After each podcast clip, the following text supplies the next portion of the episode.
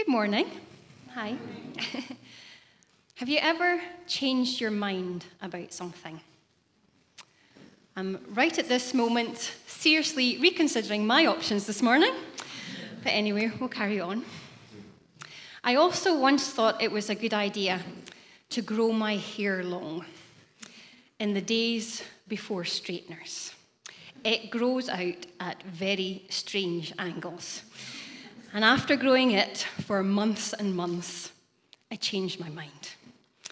And not just changing my mind, but taking immediate action to get myself very quickly to the hairdressers. This morning, I'll be talking a bit more about changing our minds in a biblical context. So that story will be relevant, I promise. We're continuing our series um, in Acts, Jeremy and Jim have already spoken to us about Peter's sermon, which he gave after the pouring out of the Holy Spirit at Pentecost. Peter has explained the significance of what the crowd has seen and heard. He explained the prophecies and scriptures that have been fulfilled in Jesus. And now we're going to find out how the crowd responds. Our passage this morning is Acts chapter 2, verses 36 to 42, which Scott is going to read to us.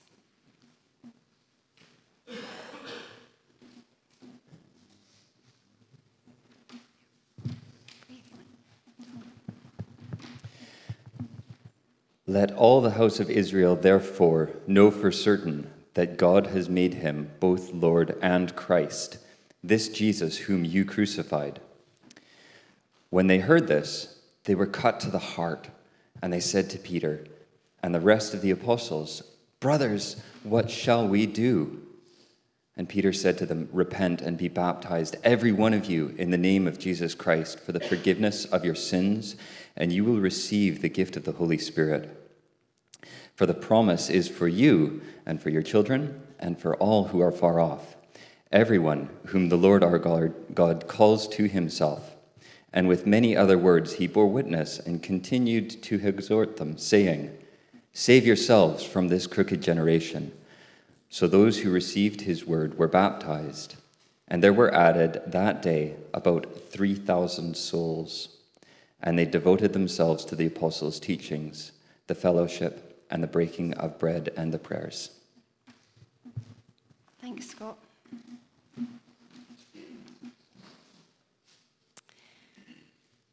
So, Peter concludes his sermon, as we heard from Jim last week, by telling the crowd that Jesus is, in fact, God and the promised Messiah that they've all been waiting for. God has made him both Lord and Christ, and you crucified him. I'm actually quite impressed with the crowd's response to this. I was kind of expecting, no, not me, Gov, not us. I think you'll find it was Pilate slash the Romans slash the priests that did it. You can't prove anything, I wasn't even there. But I suspect the Holy Spirit, as it was poured out on the disciples, was also already at work in the crowd. And their reaction was to be cut to the heart. They are genuinely grieved by their part in crucifying Jesus. But what can they do? And thankfully, there is an answer for them repent and be baptized in the name of Jesus Christ for the forgiveness of sins, and you will receive the Holy Spirit. And that's a promise for everyone, as it says here for them, their children, all who are far off, which includes us, by the way, and all whom the Lord calls to himself. Peter continues to bear witness to the crowd. I like to think of him telling all his best Jesus stories and exhorting them to be different, not to conform to what he calls the crooked generation. And the response is incredible. What a turnaround! 3,000 souls. Now dedicated to the apostles' teaching, fellowship, eating together, and prayer. The church is born. Now, there is a lot of jargon used by Christians, and sometimes we just blindly use words which we think everyone will understand, but they don't. or that we've never really asked ourselves, but what do we mean by that? What I'd like to do with our time this morning is to look at two words that I think that applies to and ask two questions for each word. What does it mean, the definition, and what does it look like, the practicalities? I find these two words quite scary, but I hope that we'll all be less scared or intimidated by them when we've unpacked what they actually mean rather than what we think they mean. The two words are repentance and evangelism. Let's start with repentance. The first thing the crowd is told is that they need to repent. It's not a word that is really used outside of the Bible. We don't hear it in many everyday conversations. So, my first question is okay, we need to repent, but what does that even mean? I'm going to get all Greek and Hebrew on you now. One Hebrew word which is sometimes translated as repent is naham, which has the connotation of being sorry or grieved. I think this is the definition which most often comes to mind when we think of repentance. To be repentant is to be really, really sorry for something. It grieves our heart. And I think that is part of it. In our passage, we read that the crowd was cut to the heart. But if that is all repentance is, all we end up with is guilt and shame and a sense of inadequacy. And it says in 2 Corinthians 7, verse 10, we need to be the right kind of sorry. For godly grief produces a repentance that leads to salvation without regret, whereas worldly grief produces death. But that's not all repentance means. Another Hebrew word for repent is teshuva, which literally means return. And it's often used in context of returning to God. When the people of Israel turned away and worshipped other gods or relied on other nations and didn't obey God's commands, they were urged again and again by many prophets to repent, to return to God.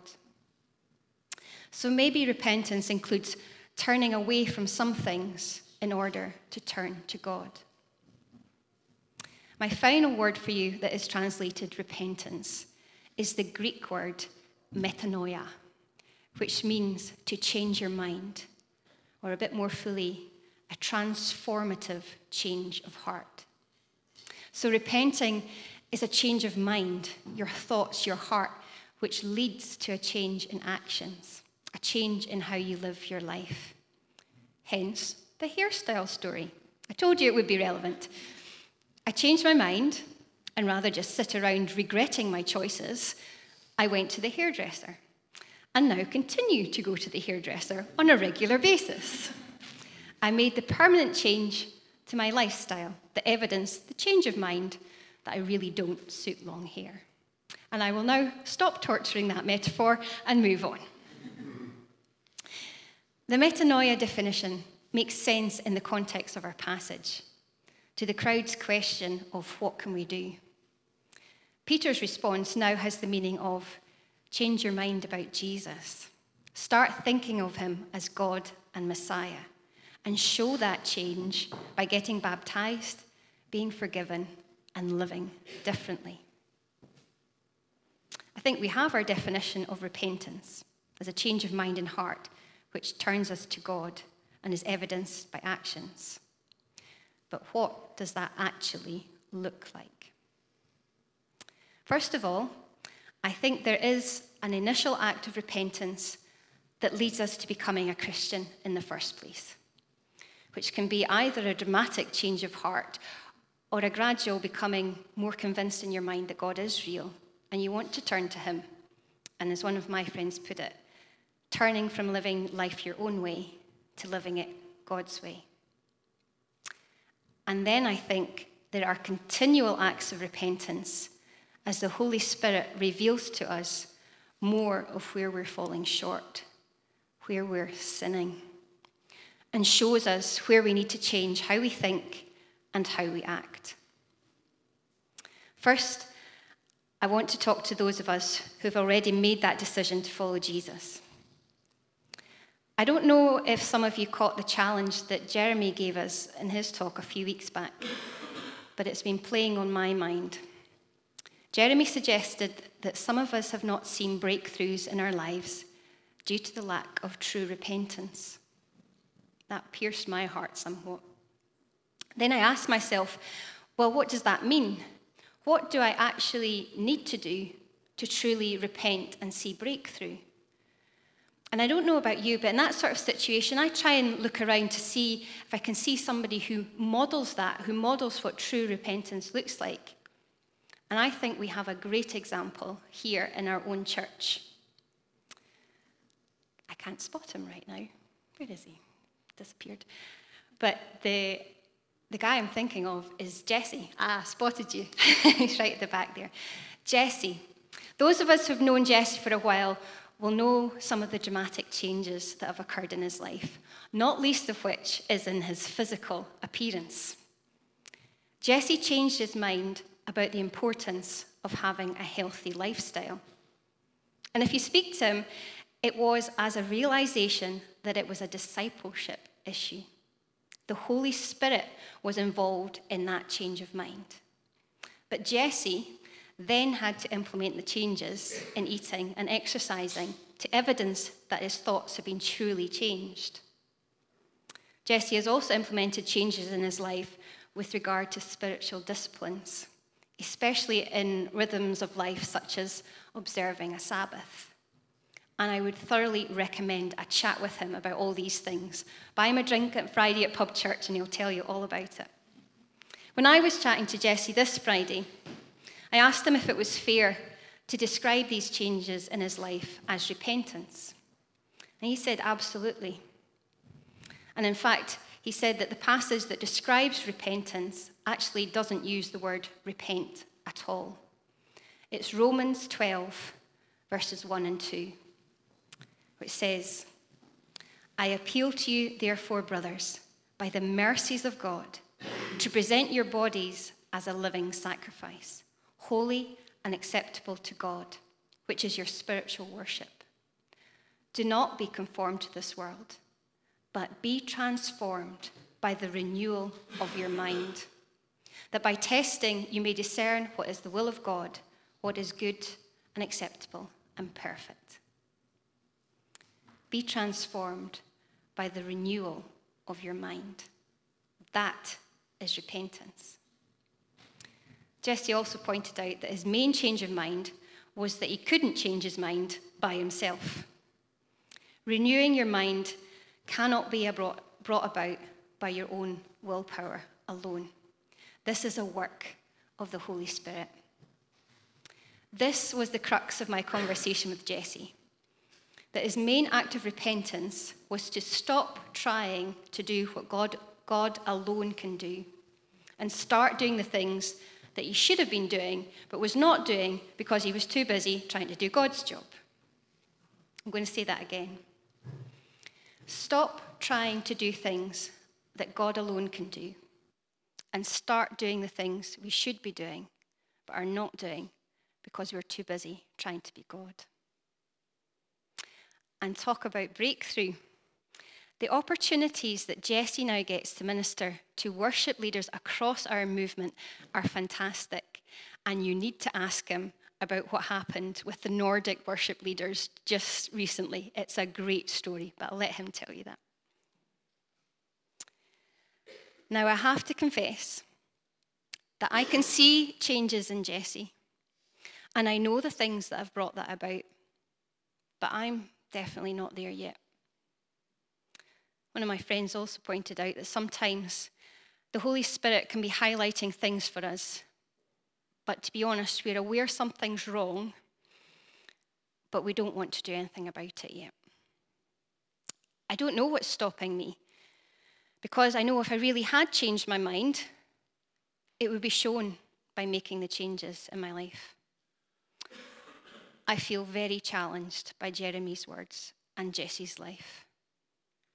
And I pray that I too get to the point of true repentance. Before I move on, I just wanted to highlight the part of our passage today that promises the Holy Spirit. This was the thing that had radically changed with the death, resurrection, and ascension of Jesus.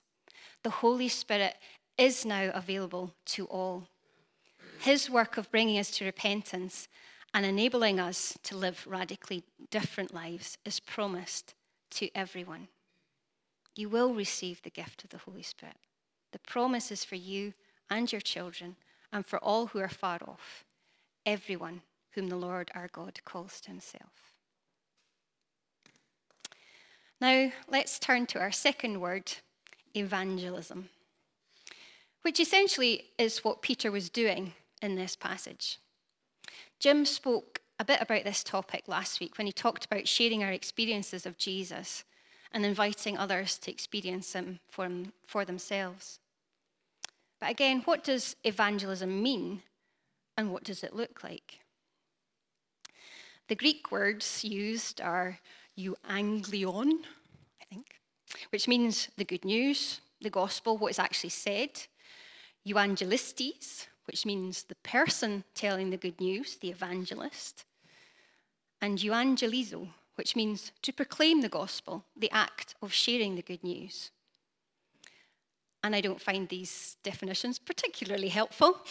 So I turned to try and seek out some other definitions, and this is one that I found quite helpful. It was by a guy called Sam Chan. The essence of evangelism is the message that Jesus Christ is Lord. Evangelism is our human effort of proclaiming this message, which necessarily involves using our human communication language, idioms, metaphors, stories, experiences, personality, emotions, context, culture, locatedness, and trusting and praying that God, in His sovereign will, will supernaturally use our human and natural means to effect His divine purposes. The essence of evangelism is the good news of Jesus not necessarily the methods used to communicate it or the type and size of your audience. So, what it looks like can vary widely. There's lots of methods that are valid. We are a varied bunch of people in this body of Christ, and our telling of the good news will vary according to our skills, personalities, and gifts. Some will excel at communicating to large audiences, other, others will specialize in making their friends stop and think. Others will be amazing apologists. But as Jim said, everyone can tell their story. And I'd like to tell you a couple of stories of my own about evangelism. The first, and actually only person I have knowingly introduced to Jesus, I did totally by accident. I had just become a Christian at 13 years old, and my school friend had also just become a Christian, and we were enthusiastic about discussing our newfound faith.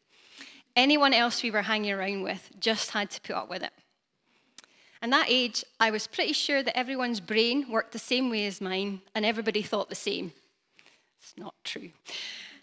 I just sort of assumed that one of my other friends was a Christian.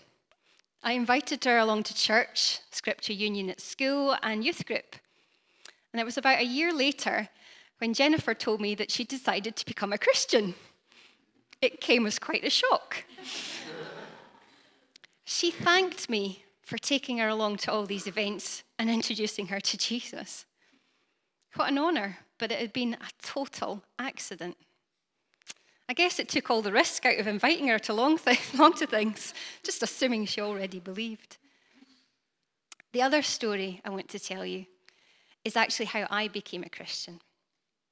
I was brought up in a Christian family and went to my local Church of Scotland.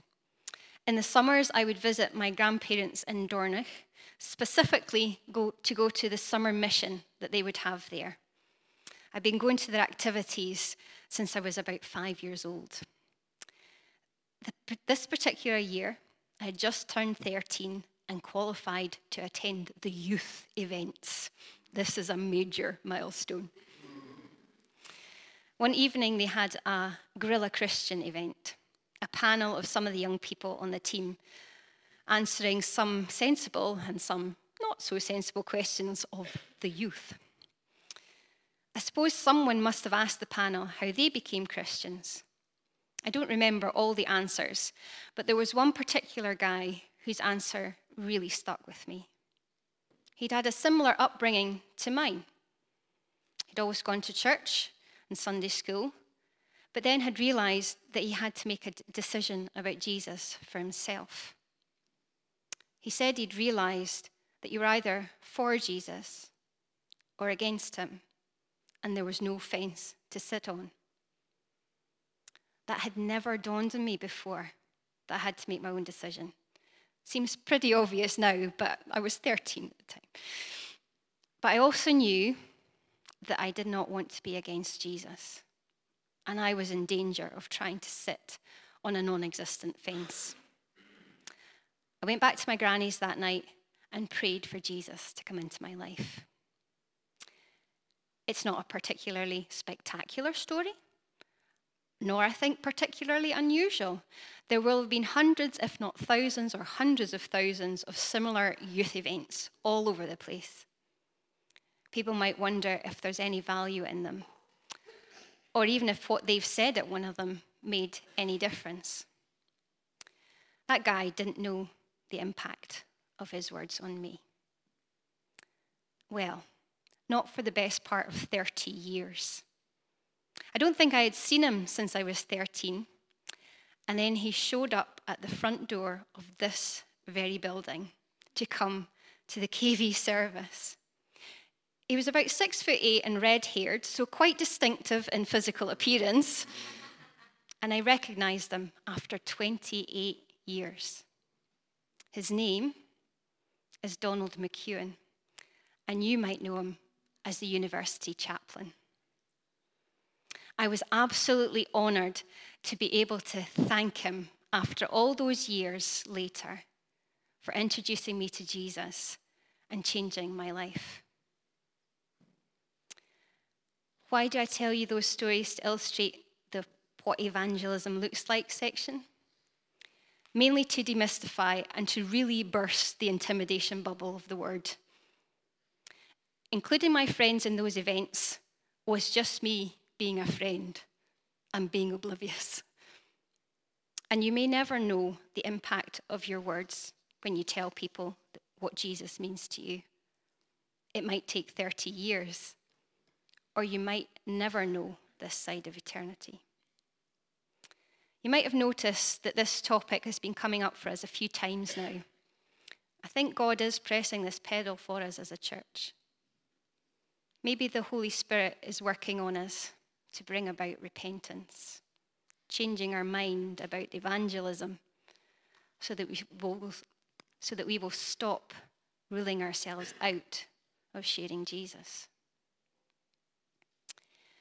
Let me finish by speaking briefly to anyone here this morning who hasn't decided yet to follow Jesus. It might be that the Holy Spirit is working in your life, and this morning you do feel cut to the heart. Can I urge you to repent? Not with any negativity, but simply to change your mind and ask Jesus to be Lord of your life. It's not what you're turning from, it's who you're turning to. And we, can, we can't recommend him highly enough. And you will receive the gift of the Holy Spirit and experience God for yourself. It may be that you're interested or just curious. Can I encourage you to bug the life out of whoever has brought you here this morning? Ask them the questions. They might not have all the answers. In fact, we genuinely don't have all the answers. But we can tell you what Jesus means to us, what we've experienced. And I invite you to ask God to show himself to you so you can experience him for yourself. If either of those scenarios apply to you, please come forward for prayer shortly. Members of our home groups will be delighted to pray with you. And if there are some of you that are feeling the Holy Spirit's nudge this morning, that there is something He would love to help you change your mind about, that you would like to repent over, why don't you make the first evidence of that repentance stepping up and receiving prayer this morning? Again, it's not what we're turning from, it's who we're turning to. Please stand and I'll pray for us.